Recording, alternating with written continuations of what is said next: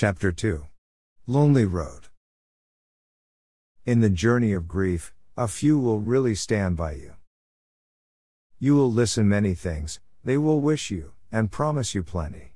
At the end of the day, though, in this road, that has fallen on you, you will be alone, and the tears, and the sobbing for the grief, and the unfairness, will be your best friend. In this journey, do not hope for fellow passengers, and for sure, nothing will be easy and logical. The universe is not logical, and now, you know about it, firsthand. You felt the knife, pierce the flesh, and I would be lying if I said that someone will pull it out. Besides, it is said that if you pull out the knife, it will cause unstoppable bleeding. The ideal is that you learn to walk with it. Please, try to keep away people that feed you with commonplace expressions and empty words, as below. Your beloved became an angel and is looking over you from above. Everything happens for a reason. God has a plan, and even we do not know what, we have to trust Him. Look forward, life goes on. Your beloved would not want to see you sad and in pain. The sun always shines for all. All those who have lost a close one have received these digestible expressions that enrage them and make them retreat into themselves. The truth is that I was never touched by empty words or common used wishes, because I think that from a young age I knew that in life a few people act with true empathy, and even fewer truly care for the suffering of others, and will try to make them feel substantially better. This book is dedicated to those who understand that grief is not a problem seeking for a solution, but an eternal endless journey, filled with pain and battling the chaos. A chaos that will either bring out the best in us, or the worst, and swallow us whole.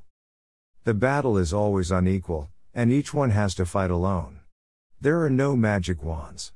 But there are real words, and if we paint them in the ink, of our soul, then they will become refuge and shelter. We have to understand that we all need goodness and mutual assistance. Following are some of the harsh lessons I learned the first nine months after the passing of my beloved. Hardly any really cares for you, and even fewer will try to understand what you are going through. I separated those who I will keep close to me, and those with whom I will have a formal relationship. Just like the one we had, all these months, when I really needed them. Both me and my girlfriend, who I am sure agrees with what I say. My life did not dissolve, but begun from an awful point that I still struggle to find meaningful reasons to continue breathing. For me, the sadness of being left alone takes up to 20% of the pain. The 80% of my tears are for my beloved, who left just 36 years old, full of dreams, and I could not do anything more to keep her alive. I try every day to find a reason why all this happened, but honestly, I do not believe that tragedies like these will ever teach me anything meaningful. To the contrary, it tries to crush me and change me, bringing out my worst self. Like a chimera, it fights to devour anything good in me. As much as I write, as much as I do, as much as I say, I do not think that people really listen or want to change. The only person we can change is ourself. Now, most of my acts of love, from now on concern animal welfare organizations.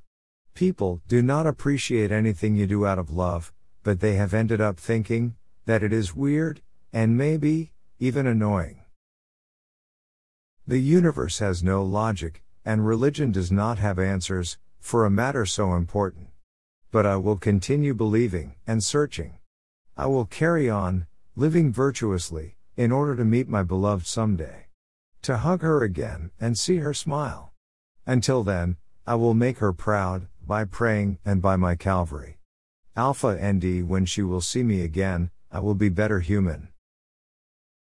I always pray and I beg her to wait for me, to not forget me, and I will make the time span before I meet her again pass very fast.